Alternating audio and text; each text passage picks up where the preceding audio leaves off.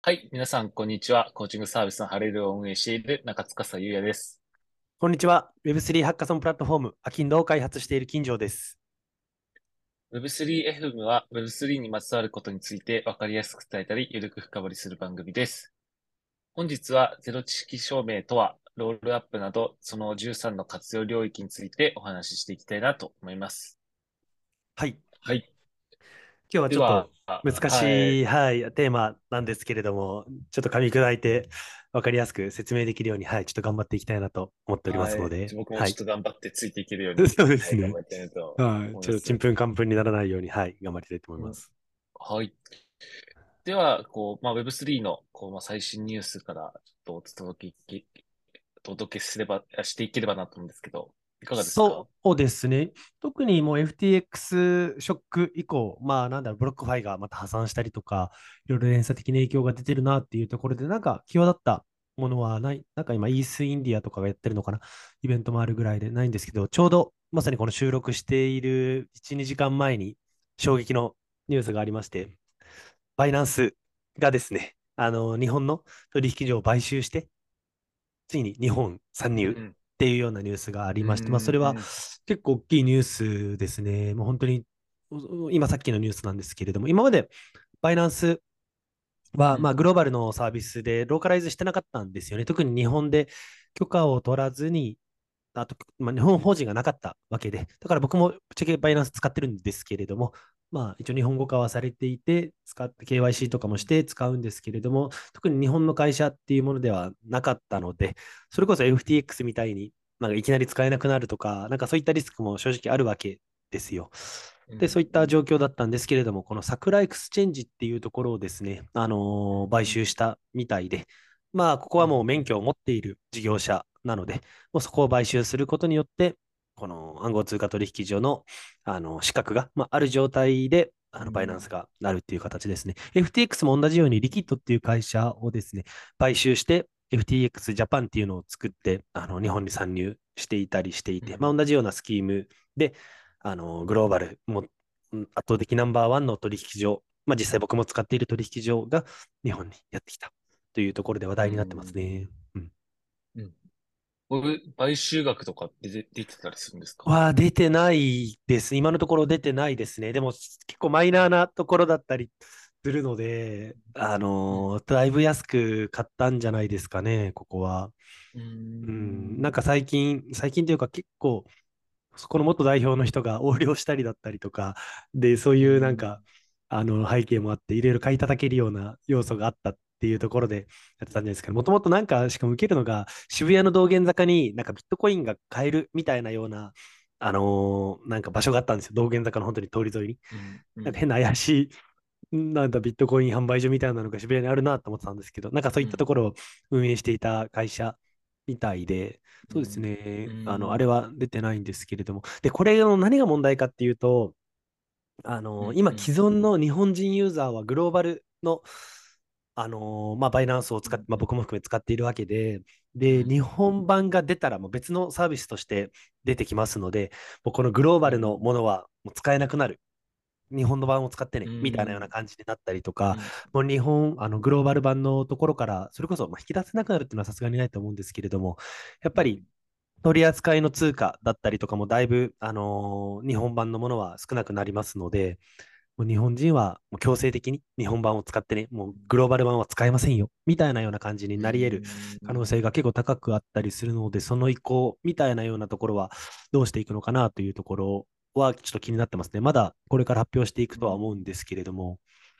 だからめんどくさいですよね。もう結構本当にもう世界一の取引所なので、取扱通貨もめちゃくちゃ多いですし、機能もすごい充実してるんですよね。だからそこが使えなくなる。もう日本人はJP を使うのが決まり、もうグローバル版は使えませんよってなると、めっちゃだるいなっていうのは正直ありますね。そういうのあるんですかね。もうそもそもの保管してるとことかが違うくなるってことですよね。そうですね。もうそれは日本の、なんて言うんでしょう、金融庁が管理している準備金みたいなようなところ、同じ金額の資産を預けておくみたいなような決まりとかもあるので、そうなんですよね。うんうん、逆になんかメリットみたいなのがあるんですか？メリットは。まあでもやっぱりちゃんと資格を取っているだったり、日本の、まあこの国の監査を受けているっていうような形にはなるので、まあもともと日本語化はされていて、別にまあまあ使いやすいかって言ったら使いやすくは全然ないようなサービスではあったんですけれども、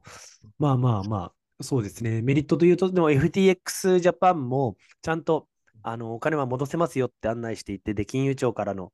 なんか指摘も入ったりとかして、まあ、日本人のユーザーは FTX ジャパンはお金は戻ってくるだろう、でもグローバルはもう多分戻ってこないよねみたいな流れなんですけど、まあ、そういったようなメリットみたいなのはあるかもしれないですね。うん、なるほど。まあ、何かあった時の問題ですけど、そういったインシデントがない場合は普通にグローバル版の方がいいんだけどなっていう感じではあるんですけどね。なるほど。いや、CZ、ちゃんぽんジャオさんが、はい、攻めてますね、本当に。FTX を破産に追い込んだ。またこのタイミングでね、そう、参入してくるってすごいなとも思いつつ、うん。なんか、いつぐらいから計画してるんですかね、この人たちは。そうなんですかね。なんかもともと参入にあたっていろいろヤフーとかとも交渉してたみたいですし、少し淡々と狙ってたみたいですけどね。なるほど。すごいスピード感でなんかやってますね。ですね。あと買収したのがなんかバイナンスっていうところよりかは、ちゃんぽんジャオが持っているなんかバイナンスホールディングスっていう、またなんか個人の別会社みたいなところの名義で買収してるみたいなので、もしかしたらそのバイナンスと JP、まあ、同時に走らせるみたいなのもなんかありえそうだな、別物として扱うっていうのもありそうだなっていうのも思って見てますね。まあそうなるとありがたいんですけど。なるほど。はい、ありがとうございます。ニュースの方はどうですかね。はい、でもそんなもんですかね。はい。はい。ありがとうございます。じゃあでは本テーマの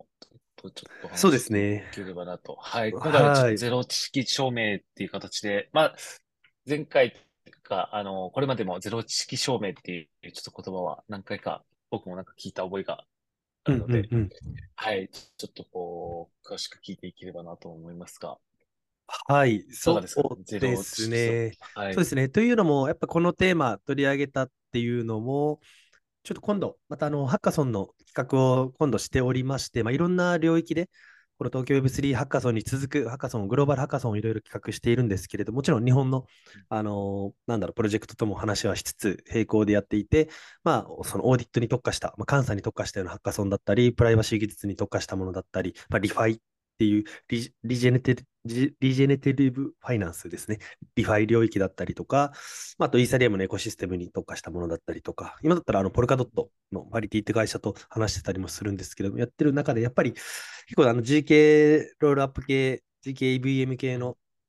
領域が熱いなとすごい個人的にも感じているところですし、やっぱり非常にこのなんて言うんでしょうね、この Web3 をマスアダプションしていく、クリプトをマスアダプションしていく上で、本当に欠かせない技術、しかもマストの技術だなっていうところを、やっぱりひしひしと、リ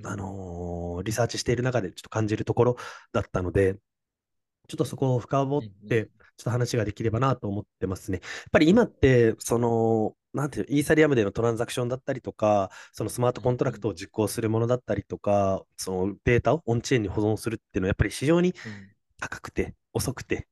面倒だったりするわけなんですよ。でやっぱり Web3 はその個人データが全部所有権が持てるっていうようなところ、そのデジタルデータの所有権が初めて確立しているのがブロックチェーンなんだっていうのを話して、やっぱり個人的にもエキサイティングしてるんですけれども、一方でもうオンチェーンに入れられるデータだったりとかスピードだったりとかそのコストだったりとかっていうのがまだまだ本当に非現実的なまだもので、基本的にはもうオフチェーンでほとんど管理していて、もうこのトランザクションだったりとか、もう重要なものの一部だけオンチェーンに保存している、まあ、それこそ NFT も画像データは別のサーバーで保存して、そのメタデータだけをオンチェーンに入れていて、だからサーバーの画像が書き換わったら自分が持っている NFT が全く違うものになったり消えたりするっていうのもあったりして、フルオンチェーンかどうかみたいなとかってもよく言われたりするんですけれども、でそういうあらゆるデータをオンチェーン化していくためのもうマストな要素として、まあ、このゼロ知識証明を活用したロールアップ技術ってのが、なんだろうな、マイルストーンとしてというか、今後の流れとしても確実に普及していくなっていうところをですね、すごい感じておりまして、もうそれが実現することによって、もう本当にあらゆるデータ、もう本当に何百分の1になるわけですよ。何千分の1で、速さも何百倍、もう1秒間に何万件のトランザクションをさばけて、その1トランザクションあたりも 0.0001 円とか、で、そのスピード感、それこそ今の、なんて言うんでしょう、Visa Master とかの決済は1秒間に数万件とかのトランザクションだったりするんですけれども、やっぱそれと同じ規模の速さで、そのオンチェーンにデータを書き込めるようなものが、この GK ロールアップだったりしますし、で、イーサリアムがマージをして、で、来年はサージとか、何でしたっけ、いろんなサージとかマージとかいろいろあったじゃないですか、アップデートしていくみたいな。ああいったアップデートも全部この GK ロールアップを含んだ、まあ、それを踏まえた最適化だったりするわけなんですよね。やっぱりそのイーサリアム自体もこの GK ロールアップと連携していきながら、ブロックチェーン自体のエコシステムを拡張していこうみたいなところを目論んで展開をしていったりもしますので、もう今後、その技術、今後、Web3 プロダクトを作る上で、私もこの GK ロールアップをでデプロイをしていくみたいなところは、結構もうマストになってくるんじゃないかなっていうところを確信めいたものがあって、ちょっとその話をしようかなと思っておりますね。はい。そうなんですよ。もうこれによってやっとですね、もうすべてのデータが、ブロックチェーンに僕らのもうフィジカルデータ、バイタルデータ、そのデジタルデータだけじゃなくて、あらゆるデータが全部記録されて、それをもってして、自分たちのそのデータを使った、そのマネタイズだったりとか、プライバシーの課題だったりとか、その経済活動だったりとか、やっぱりあらゆる面で、その、なんて言うんでしょう、ブロックチェーンが本当に世の中に浸透してくるようなものになるんだろうなっていうのは感じてますね。はい。なるほど、なるほど。まあ、今のこの技術で、まあ、一部分だったものが、全部ブロックチェーンに、オンチェーンになっていく。まさに。そこで、まあ、ゼロ知識証明っていうものがあるっていうところですかね。そうですね、まさにその。はい、そうですね、ちょっとここから詳しくまた話もしていければと思うんですけど、おっしゃる通りで、そういう、あらゆるデータをオンチェーンに書き込める、今は書き込めようにも、やっぱりいろいろなハードルがあるわけで、そのハードルをクリアする、技術っていうのが、まあ、ゼロ知識証明、ゼロナレッジプルーフって言われているものなんですけれども、ちょっとこちらがですね、アライアンス DAO っていう、ちょっと僕もね、Web3 のアクセラレーターのプログラムがあって、そこのチャオワングさんっていう、チャオワンさんっていう人とかがですね、それについて書いてる記事が良かったので、ちょっとこれを参考にして、今日は GKP について話していければなと思うんですけれども、そうですね、ゼロ知識証明の、なんかよく言われる、なんていうんでしょうね、説明っていうのが、そうですね、僕が例えば、なんでしょう、免許証を見せずに、僕が沖縄出身っていうことを証明できるような技術みたいなような話ですね。ちょっと分かりづらい部分もあるかと思うんですけど、他の言い方で言うと、例えば僕が A っていうインプットをしたら、それが B って返ってくるとするじゃないですか、あるプログラムに、僕が A っていうインプットをしたり、B って返ってくる。で、そのプログラムが正しく回っていることが分かるっていうのが、その A っていう入力と出力を見れば、このプログラム正しいねって分かるんですけれども、この B っていう出力を見ずに、必ず B って返ってくることが証明されているよねっていう、その出力結果を見ずとも、その出力が正しいかどうかっていったところが証明できるっていうような技術ですね。で、他には、もう普通だったらそのプログラムを回さなきゃ、そのアウトプットの結果っていうのは検証できない、検証っていうのは普通に見るというか、検証できないんですけれども、そのプログラムを回さずとも、これは絶対正しいっていうのが、もう 100% 間違いないっていうところが証明できる技術ですね。逆で、出力だけを見て、A っていうインプットが、B っていう出力だけを見て、A っていうインプットが必ずされているよねっていったところが、もう結果だけを見て、入り口が分かるっていう逆のこともできるんですけれども。なんかそういう風な例えられ方とかはしますよね。あとはやっぱ分かりやすい例が、なんてでしょう、例えば僕らが2人がいるとして、僕がなんか円になっている洞窟に入りましたと。で、右と左の出口があって、奥に洞窟の裏に壁が、なんだろう、うんうん、扉があって、僕がその鍵を持っているか持ってないかみたいなことを、うんうん、その僕が鍵を見せずとも、金城さんは鍵を持ってるかどうかっていったところを証明したいと。そのために、じゃあ左から出てきて右から出てきてっていうのを何回も言うわけですよ、中塚さんが僕に、うんうんうんうん、で壁を開けないと右から出てこれないとしたら、うんうんうん、右から出てきてって言って本当に右から出てきたら、あ、これ壁をちゃんと鍵を開けてきてるなっていうのが分かるじゃないですか、うんうんうん、鍵を僕のポケットから鍵を見ずとも、でなんかそういう実際のものを見ずともなんかプログラムを走らせて、その結果ってのが正しいこととか分かるっていうような仕組みですね。なのでこれをよく言われるなんだろう仕組みとしては、そのイーサリアムのブロックチェーンのこのトランザクションロールアップなので、一回別の高速ロードみたいなところでトランザクションを走らせて、でそれをまたイーサリアムに戻すんですよね。そのこのなんでトランザクションは正しいです、じゃあそれをまたブロックチェーンに記録しますっていう形で戻すんですけれども、この GK ロールアップっていうのは入力だけするんですけれども、その戻さなくてもこれはま正しいっていうところがもう検証されてるっていう状態になって、普通だったら入力とその出力のところでそのなんていうコストがかかったりとか時間がかかったりするんですけれども、もうその検証作業を一切なくすことができることによって、めちゃくちゃ早いそのトランザクションが出せる、安くできるっていったところがこの GK ロールアップの仕組みだったりしますね。なんか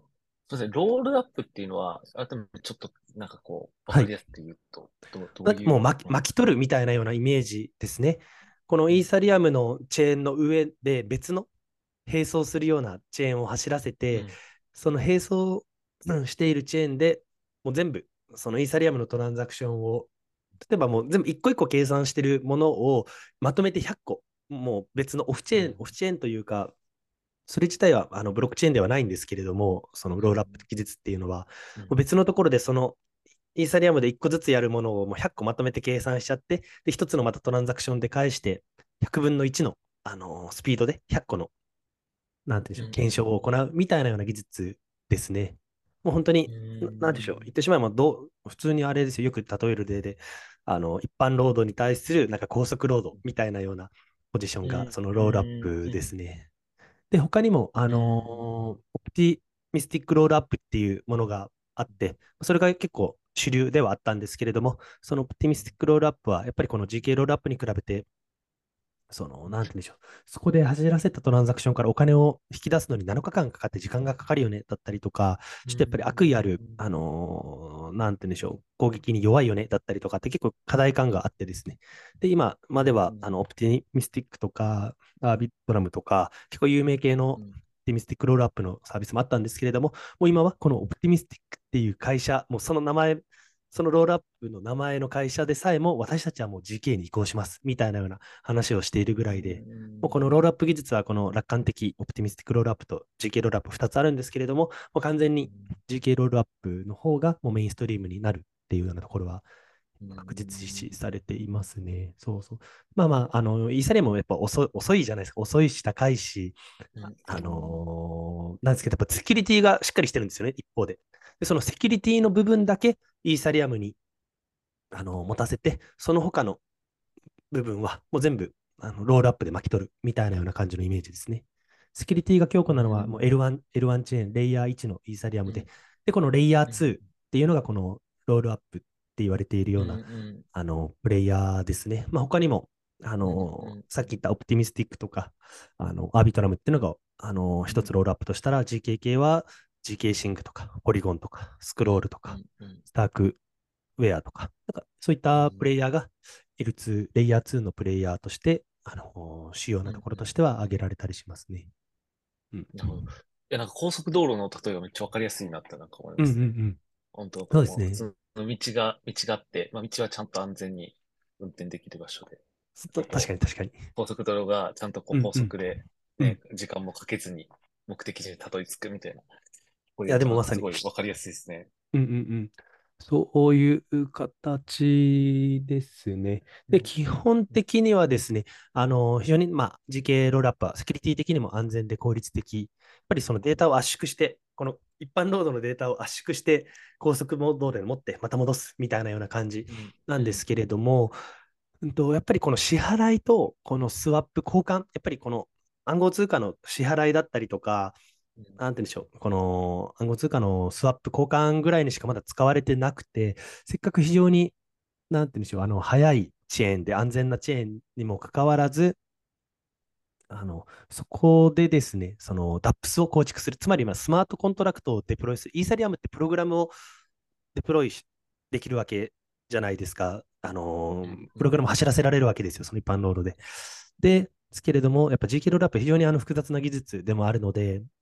そういうスマートコントラクトを走らせるっていったところはなかなかできなかったっていうようなところの問題があったんですけれども、今ですね、やっとその技術も進化してきていて、GK EVM っていうような、イーサリアムバーチャルマシーンの略ですね、GK EVM っていうような技術が出てきて、このめちゃくちゃ早くて安い、ゼロ知識証明を使った、ブロックチェーンって言ったらちょっと語弊がありますけど、ロールアップの上でスマホを走らせられることができるので、つまりもう本当に、なんて言うんでしょうね、今までの暗号通貨だったりとか、いろいろもう本当にメタマスクを開いて承認をして、ちょっと数分待って、やっとトランザクションが通った、みたいなような感じで、非常に、なんでしょう、スピード感が遅かったり、ストレスフルなんですけど、もう普通の Web2 のアプリみたいに、もうサクサク使えて、で、全部それがオンチェーンデータに書き込まれていて、で、そのスマホを走らせるのにも、フィーとかかかったりとかしても、数百円とか、なんだったらもう数千円とかかかったりするわけですよ。それこそ僕も今、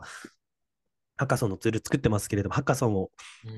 オープンするときにオンチェーンでハッカソンを開催したっていうデータを書き込んでるので、やっぱりそのタイミングでガス代がかかったりとか、でまたそれをクローズするときに、そのプライズを賞金を支払うときに、やっぱりそのプライズ何名かに賞金払うので、やっぱり一気に一応払えるようにはしてるんですけど、やっぱりガス代が数百円かかっちゃったりするんですよね。数千円とかもかかる場合もあります。といったのがもうほぼほぼタダになるっていうような技術もあるので、なんかそういったところもどんどん発展してきていて、すごい面白い領域だなというところはありますね。なるほど。こう今までのガス代の課題感がずっと言われてきていて、それが解決されていくみたいなところ。いや、そうですね。もうそれだけでもめちゃくちゃいいですよね。なるとこれを機に Web3 に入ってなんか使い勝手というか UX の部分がだいぶ上がってくるっていうところになると、その利用ユーザーももっと増えてくるみたいな。ですね。この前話聞いた財布のね、チームのみんなも、ガス代は必ず安くなるっていうところはもう見据えた上でこれを作ってるみたいな話もしてましたし、そうなんですよね。ガス代以外にも遅かったりとか、いろいろ課題はあったんですけど、で、それも本当にもう確かこの前の、ちょっと前の数ヶ月前のエピソードで、確か、なんて言うんでしょう、スクロールと、ポリゴンと、GK シンクが、GK EVM の発表しましたよ、みたいなアナウンスもしたと思うんですけど、本当に数ヶ月前に、やっぱりそういう、スマートコントラクトを GK ロールアップ上で走らせることができる技術っていうのが整ってきた。っていうのはあるので、これからどんどん増えていくでしょうね。でも正直まだメインネットにローンチしているというか、ベイビーアルファローンチみたいな GK シンクとかをやっていたりとかしていて、まだこれからっていうところですね。で、そこに対してハッカソンとかも一緒にできたらなとは思っていたりはするんですけれども、そうですね。ちなみにスタークネットっていうものは、カイロっていうちょっと独自の言語を使って、ソリディティで書いているものをなんか別の言語でまた書き直さなきゃいけないみたいなようなところもあるみたいなんですけれども、なんかそういったのも解決されていくのかなと。で、次のトピックがですね、ちょっとここも難しい話なんですけど、押さえておきたいなというところで、GK ロールアップの技術に2つあって、GK スナークっていうのと GK スタークっていう2種類あるんですね。で、この GK スナークっていうのが2011年に出てきた技術で、それの改良版っていうのが2018年頃に出てきた GK スターク、さっき言ったスタークネットっていうところが開発した技術みたいなんですけれども、GK スタークっていうのがあって、ちょっとそこも補足的に説明させていただくと、このあれなんですね、もともと GK スナークによってこのGK ロールアップの概念が出てきて、これやばい、すごい発明だっていうところで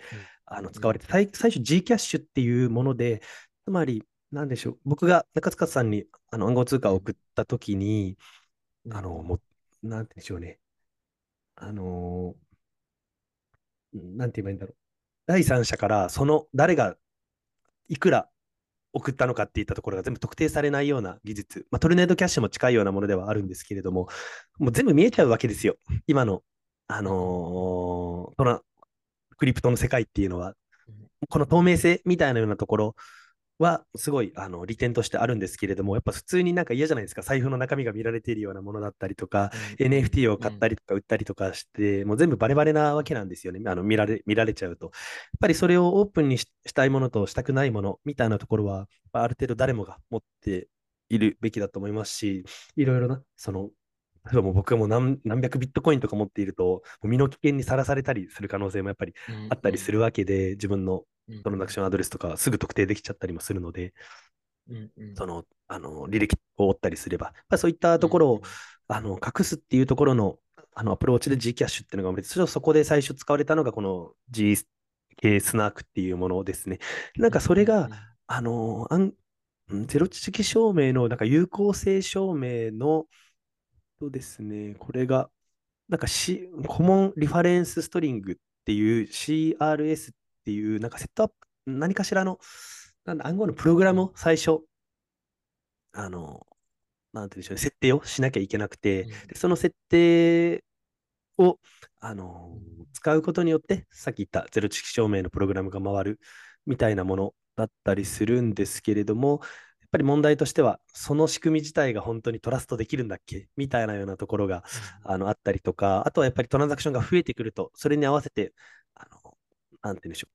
う、負荷がかかって遅くなったりとか、価格が高くなったりとかしたり、で、あとは、これもなんか未来の話かもしれないですけど、なんか量子コンピューターに対する脆弱性があるみたいな、量子コンピューターで検証されたら、そういう、なんだろう、プライバシーに関わるような技術として始まっているんですけれども、実際にプライバシーが暴かれちゃうっていうような、脆弱性があるよねっていうところがちょっと GK スナークだったんですが、この GK スタークっていったところが、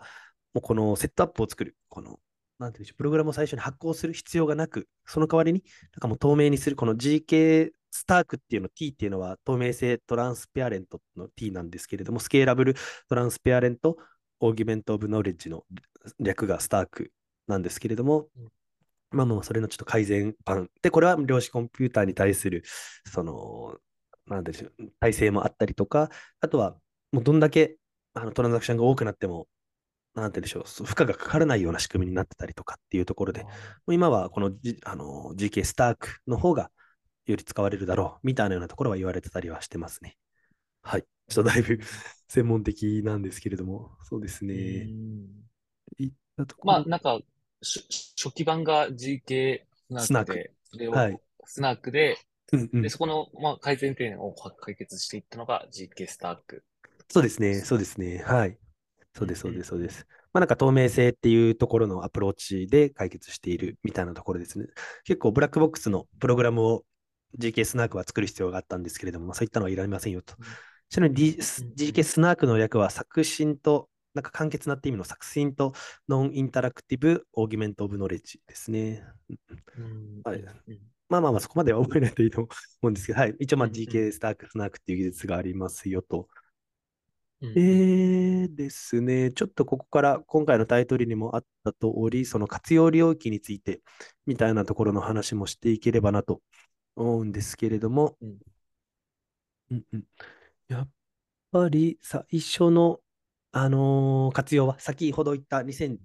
年からなんか開発が始まって G キャッシュで使われたっていうのはプライバシーですね。やっぱりこのプライバシーをしっかり守るっていう意味で活用されているっていうのがこの最初のユースケースとしてはやっぱり挙げられるのかなと思います。なので、なんて言うんでしょう。ですね、本当にもう僕が中塚さんに送金をしたとして、他の第三者にそういったのが知られることなく、取引が有効であった、十分な残高があるから、そのトランザクションを承認したとか、そういうのを本当に身を明かすことなく、なんていうんでしょう、第三者に僕たちの取引は正しいものですよ、不正のないものですよっていったところを証明するっていうようなものですね。分かりやすいところで言うと、まあ、例えば僕の名前やその国籍や年齢とかを明かすことなく、例えば僕がなんていうんでしょう、マーケティングの知識を持ってますよとか、こういう実績がありますよとか、っていったところをしっかり証明ができるっていうような使われ方とかは結構あったりしますね。それこそ明日和組のイベントでお話しさせていただくキヨさんっていうご存知の方も多いと思うんですけれども、今サンフランシスコの、兄貴みたいなような方、日本に来られていて、キヨさんとお話しさせていただくんですけれども、キヨさんがやってるノックスっていうようなサービスもクリプトに最適化したなんか給与支払いの、ちょっと僕も明日詳しく聞くのでまだ深いことは言えないんですけど、クリプト時代のなんか給与支払いのためのツールみたいで、やっぱりその身元を特定せずとも、なんか法的、なんかやっぱり給料を払う際には、ある程度雇用契約とか結ばなきゃいけないじゃないですか。その際にやっぱり名前とか住所とか、なんていうね、住民票だったりとか、そういったのが一般的な必要だったりするじゃないですか。まあ、そういった法的な書類を出さずとも、その人がちゃんとした、人であることを証明ができるようなツール。まあ、なので給与もちゃんと支払うに値するというか、採用に値するような人みたいなような、ちょっとすみません、ざっくりではあるんですけれども、なんかそういうふうなプロダクトを開発されてたりもしますし、なんかそういうのはどんどん増えていくだろうなってのは思いますね。で、よく偽名経済って言われていても、みんな ID だったり、NFT のアイコンとかでみんなやってるじゃないですか、Twitter とか Discord とか。で、そういう名前、年齢、国籍とか、過去の仕事履歴とか、明かさずとも、この人はちゃんと信頼できる人だっていったところが証明できるようなところとかはめちゃくちゃ使われる、ユースケースとしては絶対ありえますよね。ですね。プライバシー。そうですね。あとはもう完全公開のこのオンチェーンデータというか、まあ、いい面であり悪い面でもあるんですけれども、そういうものもちゃんと守られるみたいなところは、めちゃくちゃ重要ホットな領域なのかなと思ってます。はい。はい。ですね。ここら辺のところだったら AZ テックっていうのとか、アレオとか、シスモとか、なんかそういうふうなプロダクトが代表的なところなのかなと思う。あとはトルネードキャッシュ。これは、なんだろう。なんて言うんでしょうね。誰から送られてきたか分からなくなる。僕が中塚さんに送るときに、僕から一方通行じゃなくて、いろんなチェーンを経由して分散して、でまたまとめて集約するみたいなもので、結構資金洗浄に使われてるっていうことで、なんか開発者の一人が逮捕されたみたいなような事件もあったりもしたんですけど、マネーロンダリングに使われるみたいなような感じで、まあいろいろそういうのもありますけどね。はい。2つ目が、あとはこの GK ロールアップの、領域、まあ、今先ほどお話ししたようなところなので割愛はしつつ、あと他にもですね、なんかいろんな領域でこの GKP の技術が使われてるみたいで、ミナプロトコルっていうものは、なんかブロックチェーンの状態を小さなサイズに圧縮するための技術として、このゼロ知識証明使ってたり、あとファイルコインっていう結構有名なデータストレージですね。分散型のデータストレージなんですけれども、これもこの技術を使って、ストレージプロバイダーが保存すると主張するデータを正しくなんか保存していることを確認するというか、なんかそういった、なんでしょう。ストレージを提供する人の言い分がちゃんと正しいよみたいなところをこれで証明したり、あとは結構話題になったダークフォレストっていう Web3 ゲームがあるんですけれども、これもあれですね、なんか麻雀とかポーカーって相手に情報が伝わらないゲームってあるじゃないですか。例えば将棋とかだったらみんな見えてますけど、ポーカーとかって相手の心理を読みながらゲームするものじゃないですか。麻雀とかポーカーってそういう隠し情報がある状態、つまりオンチェーンゲームだったら全部見えちゃうんですけれども、それをあえて見せない状態にしてゲームが楽しめるみたいなようなとかもあったりしますね。そういったところで使われてますかね。はい。というところで、ちょっと今後これからはまたこの GK ゼロ知識証明の開発奇跡だったりとか、なんか AI に似ている AI の発展と似ている理由だったりとか、あとはなんだろう、スタートアップに対する領域みたいなところを話していければと思うんですけど、なんかここまでで気になる点ありますかと話しちゃったんですけど。いや、なんか、今までの課題感が解決されていくんだろうなっていうところが、なんか思って言われてるんですけど、その技術的に、なんですかね、保存すると主張するデータを正しく保存するっていう、ちょっと意味がちょっとまだ分かってないところとかは。はいはいはいはい。うんうん。ただそのガス代とか、なんか今大きな、なんですかね、Web3 の中でのこう課題感みたいなところが、なんか解決されていくところなんだろうなと思って、ちょっと聞いて言われましたけども。そうですよね。もうこれが普及しないと、イーサリアムもこれを普及させるために、GK ロールアップとの整合性をバチッときれいにしていくために、今後のアップデートも予定しているとのことなので、そうですよね。で、ゲームとかもういろんなデータを入れ込んだりするわけで、もうね、一個一個のデータを入れ込むのがもう無理ゲーな感じになってたりするわけで、そうですよね。楽しみですよね。これで言うと、このゼロ知識証明の知識を持っておいた方がいいのっていうのは、エンジニアとか、他にも何か。でも、エンジニアとかになるんじゃないですかね。あとは、こういったことができるって、今まで、なんて言うんでしょうね、本当にここ最近までは不可能だったことなわけですよ。本当に AI と同じような領域で、魔法のような技術だったりするので、この技術があるから実現できるようなソリューションだったりとかも出てくると思うので、でもあとやっぱりこれはもう本当に数学の話なので、深い技術のところは、そこまで、ゼロ知識証明自体を作るっていうのはだいぶハードルが高いので、もう先ほどお伝えしたスクロールとか GK シンクとかスタークウェアとかポリゴンとかいろいろあるので、そういったツールを使うっていうのが全然いいのかなと。で、普通のエンジニアでも全然使えたりしますので、でもソリディティと互換性のある GK EVM 出してるので、全く普通のスマコン書く感覚で、通常のスマコンをGK シンクとかにデプロイして、もうそこでアプリケーションを走らせられるっていうのはありますよね。なるほど。作るとかはちょっと天才に任せといて。そうです。いやもう本当にすごいらしいですよ。この前もどこだったっけな、デブコンだったりとか、オランダでもそのカンファレンスあったみたいですけども、本当にもうオタクって言ったらあれですけど、もう数学者というかオタクの技術者たちがもうずっとこの議論をしているみたいで、結構今界隈の先の先行ってる人たちはもうみんなこの話題しか話してないみたいですね。はい。で、やっぱその理由みたいなのがやっと僕も腹落ちしたなというところで、今回喋ってるんですけれども、そうですね。で、ちょっとまた今後の発展が期待できるっていうところで、なんかこの記事ではですね、ちょっとこの参考にした記事も GKP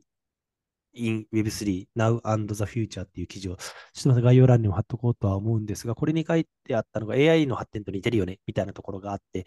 まずやっぱり3つの点で似てるよねありまして、1つがアルゴリズムやその回路の改良がどんどんされてるよねみたいなところ、やっぱりどんどん進化してるよねっていうところですね。先ほどお伝えしたように2011年に GK スナークが出て、で2018年にスタークウェアがですね、その GK スタークっていう技術を発明して、でまた2019年にはですね、ロンクっていう技術があるんですけど、これもちょっと難しいんですけど、なんでしょう、例えばなんだろうね、証明によって他の証明を検証ができること、例えば一つの GK スナークが他の GK スナークを検証することで、なんだろう、一つの証明によってもう複数の証明を一気になんかまとめて証明できちゃうよみたいな感じも、ちょっと僕もよくわかんないんですけど、なんか再帰的証明って言われるみたいで、もうまた爆速に早くできるみたいな、MIR、MIR っていうのかな、ちょっと読み方あれですけど、MIR っていうところがあって、それもポリゴンが300億とかで買収をして、それポリゴンゼロっていうの名前にはなってたりするんですが、もうこのポリゴンがね、いろんなところを買収しまくって、ポリゴンエルメスとか、ポリゴンメイデンとか、ポリゴンゼロとかで、いろんなブランド名で社内競合をさせて、この GK ロールアップの技術を作ってたりとかして、ポリゴンの動きも面白いなと思っては見てたりもしますけど、はい。っていうところ、アルゴリズムが改良されてますよっていうところだったり、あとは実行エンジンの最適化みたいなようなところですね。最適化されたソフトウェア、専用ハードウェアが出てきてますよねっていう話だったりとか、あとはソフトウェア抽象化レイヤーみたいなところがあると、例えば、なんでしょうね、このスマートコントラクト、ソリディティでプログラムを普通書くところを、例えばこの先ほどお伝えしたスタークネットが、回路っていうものを通して、それを GK に翻訳するようなための言語だったりするんですけれども、なんかこういう、なんて言うんでしょう、それぞれの、レイヤーがしっかり GK 領域でも分かれている。なんか AI でいうと一番下にファームウェアがあって、その上に実行エンジンがあって、なんかその上にコンピューティンググラフみたいなのがあって、その上に AI フレームワークがあるみたいなような感じの結構階層的になってるみたいなんですけれども、なんかこの GK 領域でも、まあそれぞれの役割分担がちゃんとできてきているよねみたいなような話がありましたね。はい。で、いったところも踏まえて、なんて言うんでしょう、こういったツールがあったらめちゃくちゃ伸びるんじゃねえかみたいなようなところの記事があったんですけれども、でもまさに今お伝えしたように、こういった開発フレームワーク一つ、スタートアップ GK を活用したスタートアップのアイデアとして一つ挙げられてまして、まあ、それ 3つあるんですけども、一つが高水準の開発フレームワークみたいな感じで、あれ知ってます？なんかテンソーフローっていうフレームワーク知ってますかね、中塚さん。 Google が出してる。聞いたことはあります。なんか聞いたことはありますよね。はい、僕もそんな詳しくないですけど、なんかやっぱり AI を簡単に実装できるみたいなようなツールだったりするんですが、まさにそれの、GK 版っていったところはまだまだ需要はあるだろうみたいなところですね。まあイーサリアムエコシステムでいうと、ハードハットとかファウンドリーっていうところとかが結構スマートコントラクトを開発するための、なんて言うんでしょう、開発環境として結構使われてたりするんですけれども、それのGK 版みたいなところは確実に来るよねみたいな話とかはしてますね。はい。あとはGK ロールアップ SDK ですね。先ほど言った、GK シンク、スタークネットとかスクロールっていったところが、GK ロールアップの、なんていう技術というかプロジェクトなんですけれども、そういったものと同じようなものが簡単に作れる、それこそ自分たちのアプリケーションに最適化したようなロールアップ技術を、簡単に作れるような SDK みたいなところもこれから出てくるだろう。カスタムGK ロールアップが作れるみたいなようなものとかも出てくるだろうっていうところですね。自分自身でね、ゼロから立ち上げるっていうのは結構無理ゲーな話なので、それを簡単にカスタマイズできるようなものがあってもいいだろうっていうところとか、あと3つ目がGKP ハードウェアアクセラレーターが来るんじゃないかっていうところで、ハードウェア領域にも全然可能性があるというところが書いてますね。NVIDIA あるじゃないですか。AI、GPU の基盤作ってるじゃないですか。ゲーミングの、GPU で。それは処理が早いから AI の処理にも使えますよねっていったところで、ユニコーンになっていた、すごい大企業になってるわけで、で、同じようにビットコインのマイニングするための基盤みたいなようなものも売っている会社とかもユニコーンになってたりするんですよね。ビットマインだったりとか。キャナンっていうのかな、あとワッツマイナーっていうところとか、ASIC、ASIC っていうのかな、ちょっと読み方あれですけど、そのマイニングに特化したような PC の基盤を売って、だって自分たちでマイニングとかをして、ユニコーンになっている企業もあったりするんですけれども、なんかやっぱり GK ロールアップもある程度のそのハードウェアも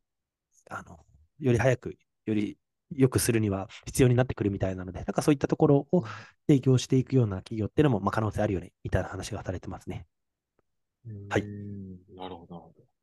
なんかもういろんな話ありますよね。はい。はい。で、次がですね、ちょっともう時間もあれなんですけど、ちょっとここからがなんか本題というか、ここからですね、このアライアンス DAO。そう、アライアンス DAO の説明簡単にすると、もう Web3 版の Y コンビネーター、みたいなようなところの、もう一番いけてる Web3 のアクセラレーターで、やっぱりそことしては、GKP を推していきたいみたいで、いろんな起業家を募集してたりするんですね、Web3 起業家を。で、やっぱそこのアライアンス DAO としては、GKP のプロダクトなんか作ってくれみたいな思いが強いみたいで、で、そこに対しての提案みたいなような形で10個のゼロ知識証明を使ったアプリケーションの事例を出しているので、簡単に10個、ガーッとまとめてですけど、紹介させてもらおうかなと思います。で、一つがですね、GK ブリッジとインターオペラビリティみたいなところで、簡単に言うと、さっき言ったじゃないですか、一般ロードと高速ロードでイーサリアムの L2 として機能しますよっていうことで、言ってしまえば、橋渡しをしてるんですよね。このイーサリアムの L1 のメインネットとこの L2 を橋渡ししてるんですけれども、それと同じ技術を使って別のチェーンのブリッジにも使えるんじゃないかみたいなような話ですね。例えばわかんないですけど、ソラナとニアをつなぐためのなんかブリッジプロトコルとしてこの GK の技術が使えるよねっていうようなところとかかな。そういう技術は、結構難易度が高かったりとかセキュリティのリスクとか結構あったりするんですけれども、このブリッジの技術っていうのは、なんかそういったチェーンをまたいでの技術っていったところは、はい、有効なんじゃないかっていうところですね。はい。で、2つ目が GK オンチェーンゲームエンジンですね。で、まさに先ほどお伝えしたダークフォレストの例のように、やっぱりこれからオンチェーンゲームが成熟するにつれて、なんかね、相手に自分の情報を知られたくないようなゲームって多数あると思うんですよね。普通になんかバトル系のものだったりとか、どんな武器を持ってる、どんなモンスターを持ってるとかっていうのは、から知らせないで勝負して、遊戯王とかもそうだと思うんですけれども、ポケモンカードとかも、そういうものに使われたりとか、あとはもちろんいろんなゲーム上のアクティビティをオンチェーンに保存していくみたいなようなところも、出てくるのは間違いないですし、よりインタラクティブな設計っていうのも可能になるよねっていうところ、ゲームはやっぱりマーケットも非常にでかいですので、でクリプトゲーム、Web3 ゲームは間違いない領域なので、はい、活用されるだろうっていうところですね。はい。で、あとはアイデンティティソリューションっていうところ、やっぱりここら辺が結構本命なのかなっていうのは思うんですけれども、ちょっとこの前も DID のエピソードでも話しましたけれども、やっぱりこの Web2 でのその実績みたいなようなところを Web3 に持ってくる際のやっぱり有効なツールとして、この GK の技術がワークするだろうっていうところですね。僕が、ね、Twitter のフォロワー何千人いるみたいなところをちゃんとなんて言うんでしょうね、Web3 ソーシャルのところでも証明ができる状態。今もいくつかね、フォアキャスターとか、レンズプロトコルとか、Web3 ソーシャルのサービスあるんですけれども、やっぱりもうゼロからまた始めていくようなものだったりとかもして、その Web2 のその影響力みたいなところが使いづらかったりはするんですけれど、やっぱそういったところをある程度、最初からブーストできるような可能性もあるのかなとか、ちゃんと信頼があった上で、そういうレンディングのプロトコルとかも、担保をやっぱり差し出して、新しいのを借りるとか、あるんですけど、そういったのも担保っていうところも無担保でなんか借りれたりとかも、その人が信頼できるって証明ができればできるんじゃないかなっていうのもありますね。はい、新潮さんはね、ツイッター認証マークついてますから。いや、それ、いじらないでくださいよ。普通に買ってますからね、それ。買ってるんですね。普通にツイッターブルー課金したらつくやつなんで。もう速攻で登録しましたよ、ツイッターブルーに。いや、なんか、認証っていうね、ちょっとカテゴリーができて、僕、新潮さんしか多分フォローして、リプライやってないんで、認証済みの時で、新潮さんの立ててでもやっぱり、あれがあるだけで、箔がつくじゃないですか。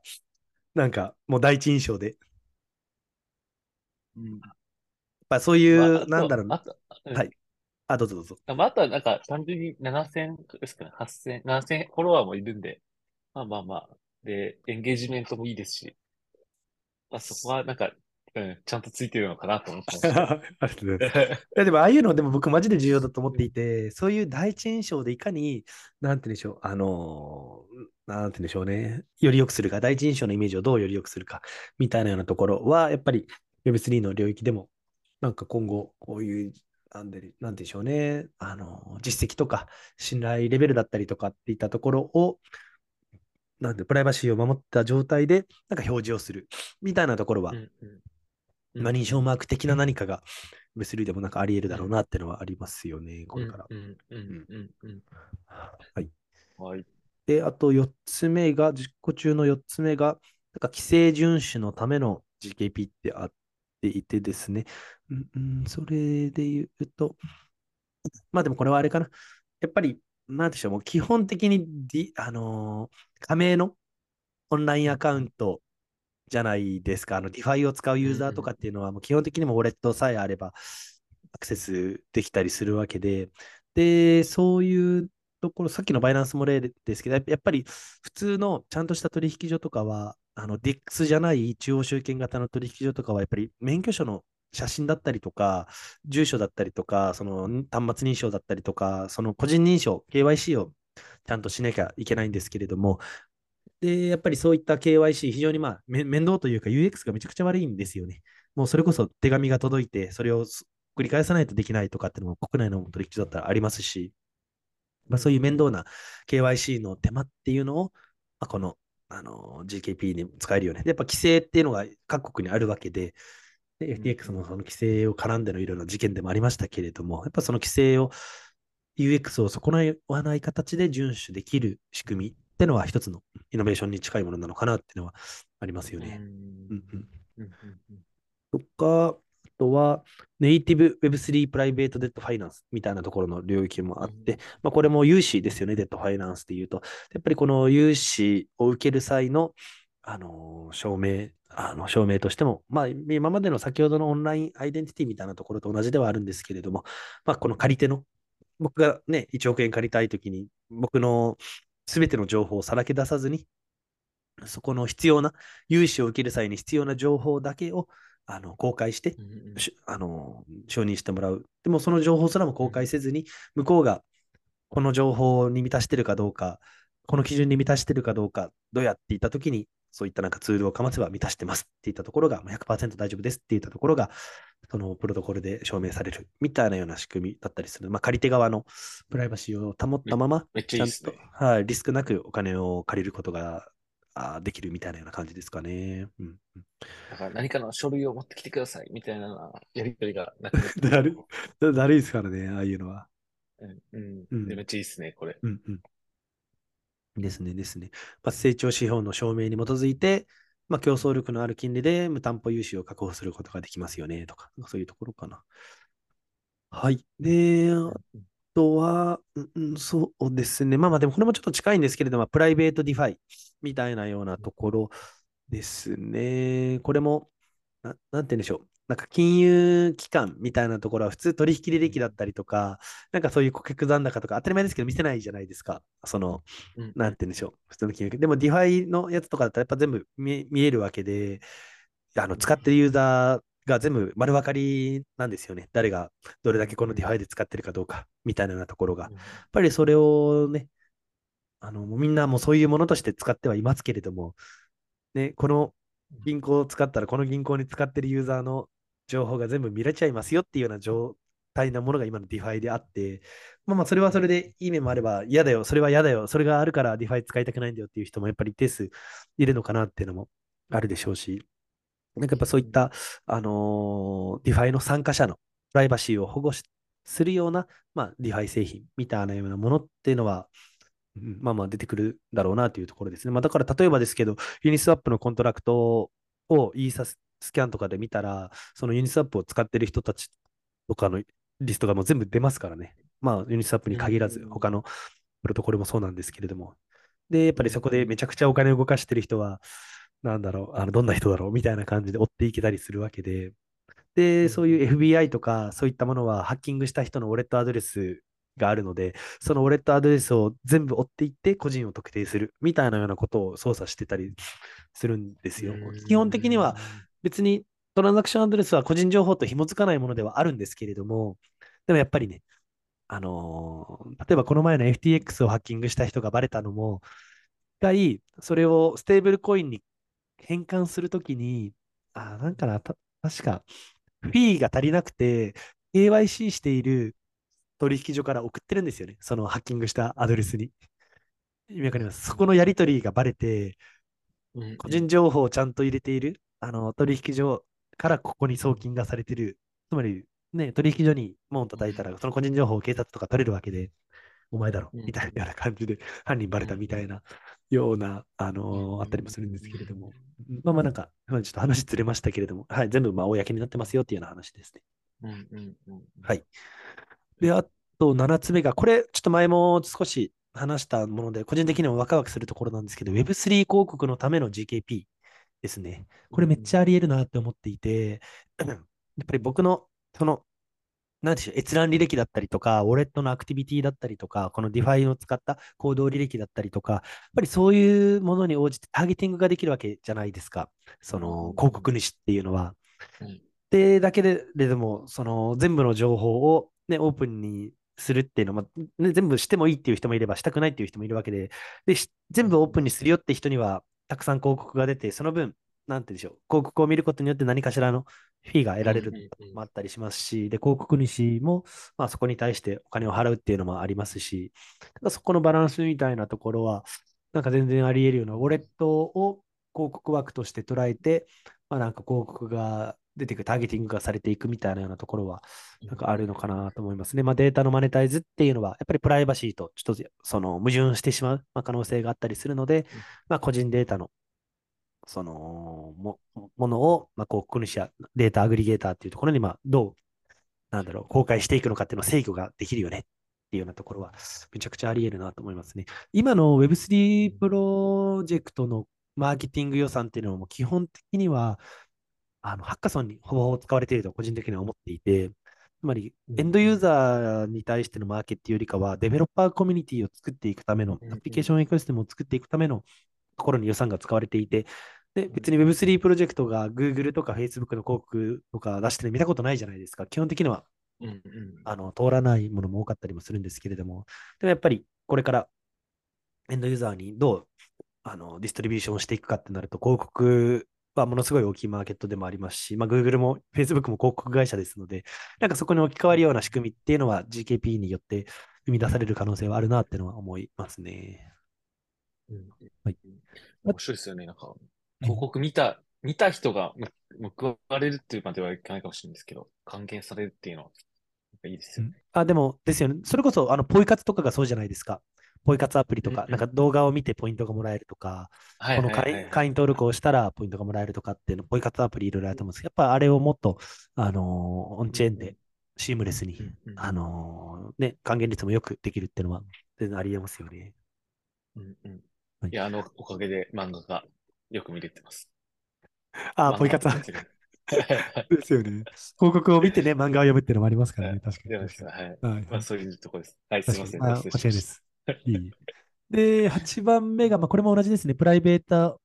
データの共有とマネタイズみたいなようなもので、僕もこれめっちゃあり得るなと思っていて、まあ、さっきとほぼほぼ同じなんですけど、まあ、プライバシー2-1みたいなようなものですね。やっぱりこの個人情報を、ね、Facebook、Google とか Apple しかり、Amazon しかり、個人データを蓄積して、それを収益化してるわけですよ。ああいった会社っていうのは。で、僕たちは、そこにデータを提供しているわけで、そのね、GAFA から別にお金をもらってるわけじゃないじゃないですか。一般のユーザー、還元されてないじゃないですか。データめちゃくちゃ渡して、お金儲けを手伝ってあげてるにもかかわらず、僕たちの、ユーザーっていうのは。ですけれども、やっぱりそのプライバシーデータ、まあ、センシティブなものなので、もちろん、制御すべきものなんですけど、制御すべきものだし、センシティブなものだからこそ、この GKP の技術が生かされるのかなっていうところで、本当にその特定のクリティカルな情報は明かさずに、そのマネタイズ可能なものっていう、なんていうんでしょう、情報だけ渡すことによって、健康データとか、まあ、そういうものをクラウドソーシングして、まあ、例えば製薬会社とかがね、新薬を開発することに役立てたりすることができるとか、まあ、なんか個人的な財務記録とかを、規制当局とかと共有することで、まあ、汚職を特定して、そういう悪い人、罰則を課すことができるだったりとか、なんかそういうセンシティブな情報っていったところを必要とするもの、世の中をより良くしていくために、なんか提供した方がいいデータみたいなのがあると思うので、そういったところを有効活用できるっていうのはあり得るのかなと思いますね。とか、もう一つは、9番目、これもなんか面白いなと思ったんですけど、分散型情報組織、まあ、諜報部員みたいなものですかね。まあ、つまり、諜報部員とかスパイって、まあ、スパイってあれじゃないですか、ね、自分がスパイってバレちゃダメじゃないですか、基本的には。で、その諜報部員っていうのは、でも同じ仲間として連携していく際には、まあね、ニックネームで呼び合ったりとかはするかもですけど、コミュニケーションが発生するわけで、で、まあそういう、なんて言うんでしょう。この GKP を使えば、まあ、互いにそのスパイ同士が交流したりとか、知り合ったりすることなく、なんて言うんでしょう、その身元を明かさず、スパイだから身元を明かさずとも、その人の、メンバーの言ってることは正しいよねって言ったのが分かるみたいなことですね。スパイってね、よく二重スパイとかもあったりとかして、この情報は本当に正しいのか、このリークは本当に正しいのかどうかとかっていうのもあったりすると思うんですけれども、なんかこういう、なんて言うんでしょう。なんかスパイ活動の一環というか、でもなんか使われる分散型諜報部員みたいなところにも使われるっていうのは、なんかユニークなアプローチだなってのは思いましたね。参加者のプライバシーを維持しながら、まあ、収集したデータを充実したり、まあ、解釈したりするための、まあ、協調的かつ複合的な取り組みみたいなところで、活用できるのかなというところ。はい。で、あと最後がプライベートガバナンスですね。まあ、これも分かりやすい例で、今、ね、DAO とかはそういう投票とかで、じゃあどうするか、A、B、どっち投票しますみたいなことよくやってたりするんですけれども、これの課題として、誰が何に投票したのかっていうのがやっぱ分かるんですよね。バレちゃうって当たり前なんですけど、ね、普通だったら、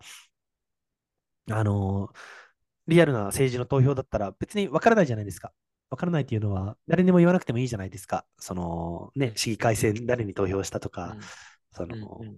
アメリカの選挙誰に投票した、まあ、もちろん言えば別にいいんです。言いたくない人もいるわけで、でも DAO の仕組みっていうのはもうオープンになってるので、誰に投票したのか何に投票したのか分かっちゃうんですよね。で、その解決する仕組みとして、名前だったら 代理投票みたいなような仕組みもあったりはするんですけれども、もう僕は投票しないけれども、僕の考え方と近いこの人に僕の投票権利を預けてるからもうこの人に任すみたいなような代理投票の仕組みも結構ワークはしてたりはするんですけれども、まあ、やっぱりこの、ね、そういったね、言ってしまう右寄りか左寄りかみたいなところもやっぱり分かるわけで、誰に代理投票させてるのかっていうのも分かるわけで、やっぱそういうガバナンスの参加者に対しての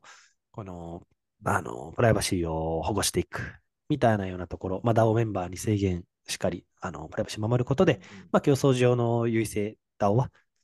守れるんじゃないのかなっていうところは、はい、一つ挙げられてますね。はい、いろいろありますよね。ちょっと改めて言うと、ちょっと振り返りとして改めて言うと、まあ、一つ目がクロスチェーンブリッジの活用、オンチェーンゲームエンジン、アイデンティティソリューション、規定遵守のための GKP で、ネイティブ Web3、プライベートデッドファイナンス、プライベート DeFi、Web3 広告のための GKP、プライベートデータの共有とマネタイズ、分散型情報組織、プライベートガバナンスっていうような領域で、はい、ゼロ知識証明活用して、マスアダプションしていくようなプロダクトが生まれるんじゃないかっていうところが、はい、挙げられるっていうところが今日のお話ですかね。